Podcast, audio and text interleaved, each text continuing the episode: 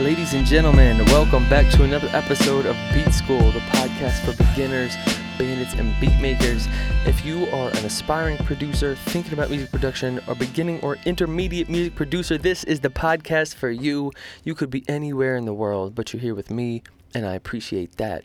My name is Kia Orion, and I'm the host. I've been producing music, recording, writing for over 10 years, and on Beat School every single week, people send me their questions. We talk about gear, we talk about software, we talk about marketing, everything related to production. I'm here to help you out become the best producer that you were meant to be. So if you're thinking about production, this is going to be an interesting one for you. If you already are a producer, this might give you a little bit of extra inspiration. So here's the question for today.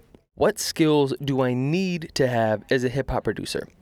So, in the last episode, I talked about the need of music theory.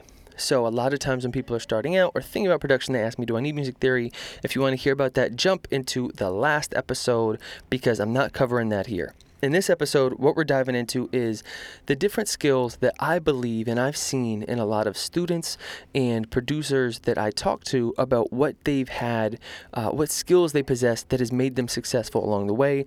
I also think these have helped me in my production journey, but I didn't start out with these necessarily. These are things that I've kind of learned and tweaked um, as I've gotten a little bit older. So the first one is a willingness to learn.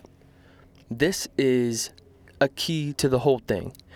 Because if you think that this has anything to do with talent, I apologize, but you are sorely mistaken. One of my favorite books by Steven Pressfield is called Talent is Overrated, and another one by Angela Duckworth, who is a UPenn professor who just won, I think it's like the MacArthur Genius Award. It's uh, called Grit. And her whole thing, same with Steven Pressfield's book on the War of Art, is that talent doesn't exist. It's simply persistence and practice and feedback. So, having a mentor or someone who can give you advice and feedback on your practice, and then whoever is willing to fuck up and fall flat on their face enough over time, over and over again, and get back up and try again. That's the key. You fuck up, you see what you did wrong, you get some feedback, you pivot, you tweak a little bit, you try it again. And you just do that process over and over and over and refine it for years on years on end if you're me, or uh, if you or want to take one of my courses, I'll get you there in light speed. But unfortunately, in my case, it did take me quite a long time to get there because I didn't understand this concept. You have to have you have to be hungry to learn. You have to have a willingness to learn and fail. You can't be afraid to fail. You can't want the quick win. Because if you come in here and you simply want, a lot of people actually do, they think production is a uh, get rich quick scheme. So they pop in and their beats aren't fire at the at the gates. They're like, oh man, I just might not, I must not have it. Oh, that's too bad. I guess I just don't, I'm not talented enough. And I'm like, dog. I wish I could send you some of my beats that I started with because, or that I started making when I was first starting out because they're trash and a lot of beats I still make are trash. The key is over that time is now learning all these different small techniques that now I can implement that make my beats so much better than when I started. Think about it like pennies in a bucket. And I make this analogy all the time, but it's like working out. It's about showing up every day, trying to get better than you were the day before. And so that willingness to learn and that willingness to fail are key because as soon as you get comfortable, a new software is going to come out. There's going to be a new sound, a new trend. You're going to be left in the dust. The reason Timbaland has stayed so active and guys like Sonny Digital, Metro Boomin, all these guys that I like to talk about is because they're able to adapt and they have a willingness to learn. You Timbaland, you think t- you know he's one of these amazing top producers. You think if he was like, "Oh man, my shits are just the best." Then he would have been washed up ages ago. But he continues to work with new artists. He continues to have an open mind, and that's really what I think sets successful producers apart is that they never stop learning. Illmind is another one. Look how much his sound has changed over the years. So you get the point. I'll stop beating it at horse. Willingness to learn, willingness to fail is huge. Another element that goes hand in hand with that is your ability to research. Are you proactive or are you reactive? Because if you're reactive, that means you're constantly playing defense. If you're constantly playing defense, that means you're always one step behind. That's you hear maybe uh, you're always getting onto things that are popular after they're already popular, rather than trying to be proactive and make something new or really or fi- you know being uh, able to to be on the cusp of what's upcoming and the these trends if you're willing to really kind of go out there and do your own research on what is kind of bubbling up beneath the surface, you're always going to be one step ahead of the game. I also think this comes down to the ability to research when it comes to different skills, tactics, and techniques. Uh, this is a big one because as someone who coaches people and sells courses, I can always see in my students who are willing to actually do their own homework and then who are simply relying on me just to kick their ass every time. Because if you're able to do some research, then this this entire skill becomes 10 times easier. Because if you can research things that means that you're proactive. You say oh man how do i get a kick to sound like this? Some people are going to give up. In group a they say i can't get my kicks to sound like that they give up. Group b says you know what? Fuck it. I'm going to go watch 18 tutorials and look up all these different things until i can find out how to get my kicks to sound just like this one in tracks x y and z. I love reddit forums for this because you see a lot of people who are willing to do research and jump into this aspect of it all the times there are Reddit threads with different producers asking, How do I make this sound? How do I make that sound?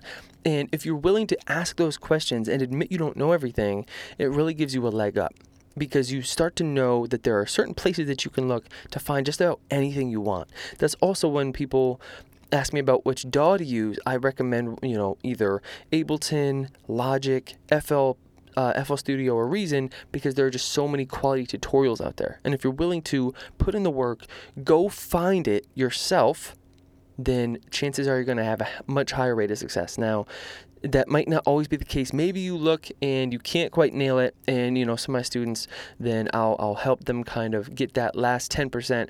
But if you've put in that legwork beforehand, I know you're serious about it. I'm going to be so much more willing to help you get that extra 10, 20% to get you where you want to go. Another skill, and this one kind of ties into that willingness to learn and fail, is to stay curious. Because if you, as soon as you start getting popping, and you'll realize this, if you stick with it, then you'll start to get uh, some acclaim. You'll start to get positive feedback. People start to hit you up. They end up really liking your sound. They'll say, "Oh, X, Y, and Z. I love that, this, and that." And so you start to feel yourself a little bit. You know, you start smelling yourself. You say, "Ooh, okay, I think I stumbled on something." But the problem with this is then to start believing that and to stick with only that sound. And there are producers, I'm not going to name them, we all know them, that do have a signature sound and have always stuck with that sound and continue with that sound, which is cool. But I think that that can sometimes be an issue because, again, it ties back into some of the other points. You get comfortable and then you stop pushing the boundaries. And as soon as you stop pushing the boundaries, then you're, and music is one of those things that, that transforms more so quickly that you end up becoming less relevant before you even realize it. So one producer, an example of this I love is Scott Storch. If you look at him, he does have a signature sound. He has something he's amazing at. But recently, he, you know, he did he was super successful and then went off the deep end and has recently come back and now is working with new upcoming acts and is like often working with Russ and a couple other uh, pop in upcoming artists and listen to his sound. Like his beats, they they might have a signature vibe.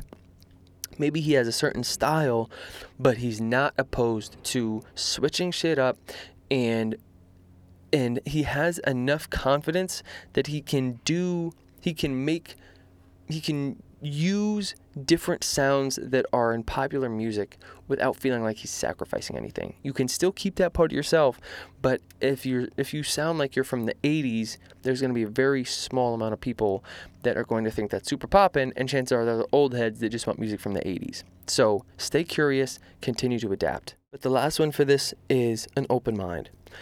I'm also guilty of this as a producer. I know how it goes. Once you start to make beats that uh, get some attention and people are reaching out to you for, and you start to make a little bit of money off your beats, you start to think that you know best. And as someone who I like to I like to really, I can be a bit stubborn. I like to have an opinion and stick to it, you know, my point of view. This is something that I also actively work on as well, and that's an open mind. And that's being open to criticism and feedback.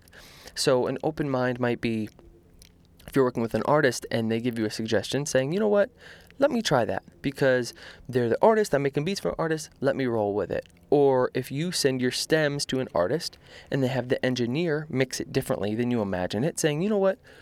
I made this track. I made this track. They really liked it, and they mixed it.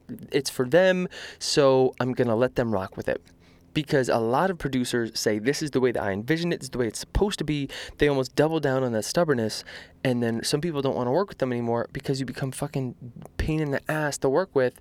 If I can't export your beat to another engineer and have them mix it the way that I think is dope, because now I've put my vocals on it, so it might sound different than you had it in your head.